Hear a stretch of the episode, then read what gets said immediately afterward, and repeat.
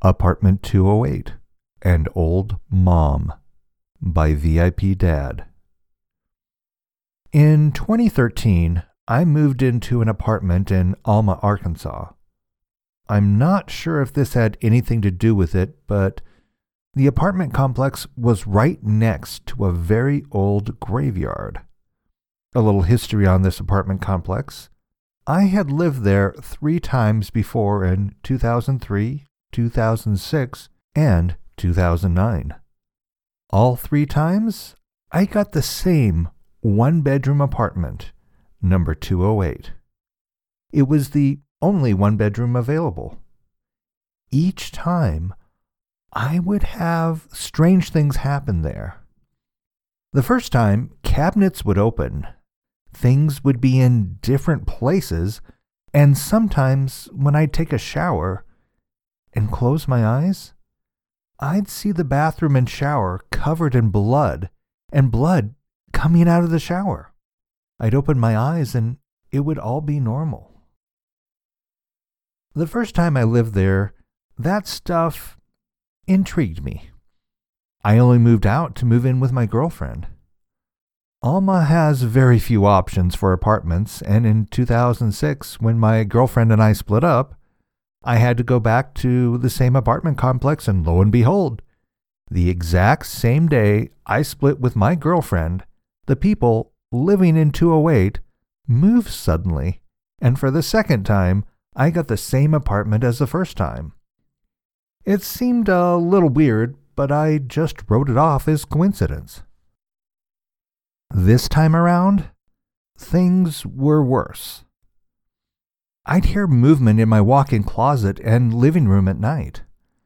The shower visions were more intense, and also, this was the year that the Laughing Children incident happened to me. And also, I was living here when the sleep paralysis began a few months after the Laughing Children. My first sleep paralysis episode was terrifying. I was laying asleep next to my new girlfriend, and about 1 a.m., I heard the DVD rack in the living room fall and a lot of DVDs crashing to the floor. I was still half asleep when I looked towards my bedroom door, which I kept shut, and on this night, I had accidentally left my bathroom light on and I could see the light under my door, but as I turned my head to the direction of the noise and was about to holler, Who's there? I heard running footsteps like a kid. Then I saw the shadow of feet at the base of my bedroom door in the bathroom light.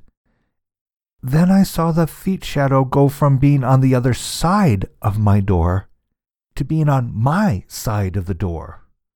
No filler shadow, just the feet. And in a blink of an eye, they moved from the door to my chest and disappeared.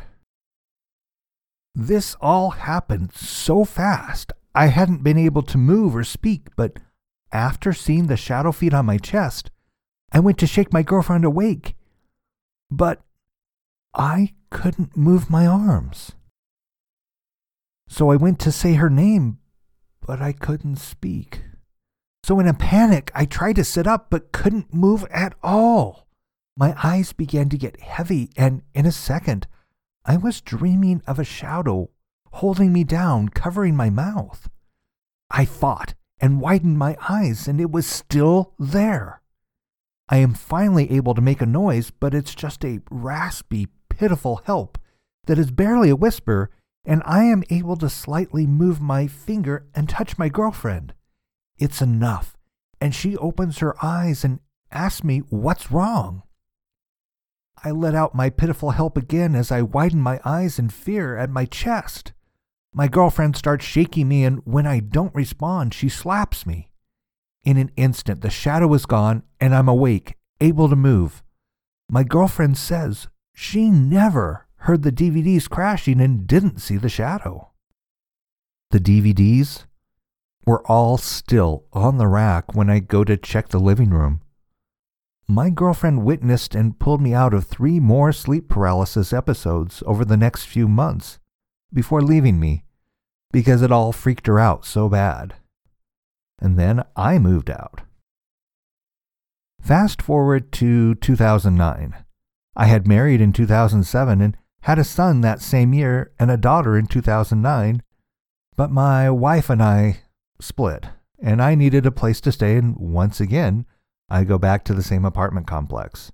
I couldn't afford anything better. Once again, for the third time, the only apartment is 208. But I don't want to be homeless, so I ask the landlord if I move into 208, can it be temporary? And if another apartment opens up, can he let me take it? He says yes, and I move in. But after two weeks of bloody visions, noises, and two more sleep paralysis episodes, I move out and stay with my family. My wife and I get back together, but in 2013 we split for good, and I get split custody and need a local place to live. And because this time I need a two bedroom apartment, and knowing there is no chance of getting 208 because it's a one bedroom, I go back to the complex and end up getting 210, which is right next to 208. The even number apartments are on second floor and odd on bottom. 210 was the only available two bedroom apartment, so I take it and tell myself at least it's not 208. Nothing happens here at first, and my kids and I really make it our home. And then it begins. One night I am in my room and it's 2:30 in the morning. And I hear my kids banging toys around and giggling in their room and I hear their TV come on and it wakes me up. Irritated, I call out, You guys are supposed to be asleep. Don't make me ground you. The banging and giggling stop, but I still hear the TV going, and I get up and walk to their shut door, still half asleep, and say, Okay, kiddos, I told you to go back to. As I begin opening their door, it occurs to me that my kids are at their mom's.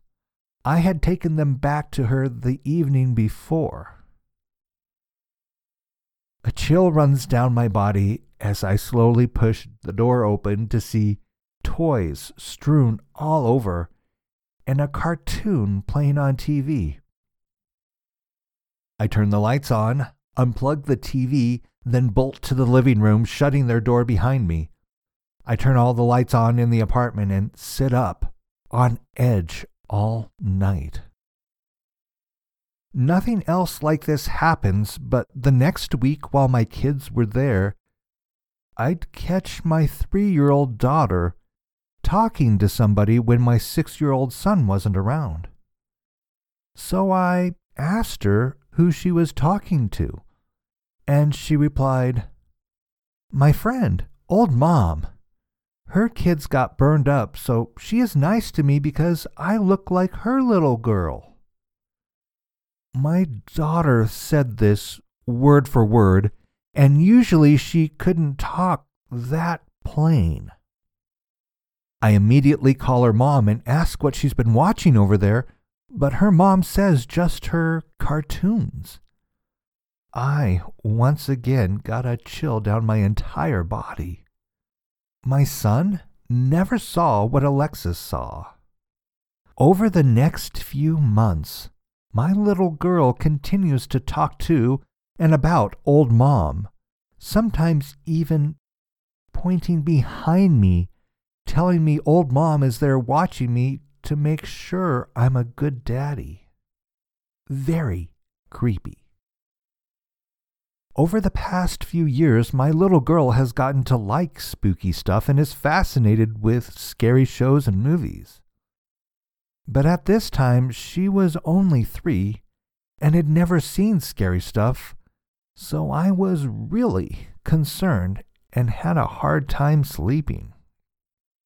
Then, one night, I was reading a kid's book called The Monster in My Closet to my kids.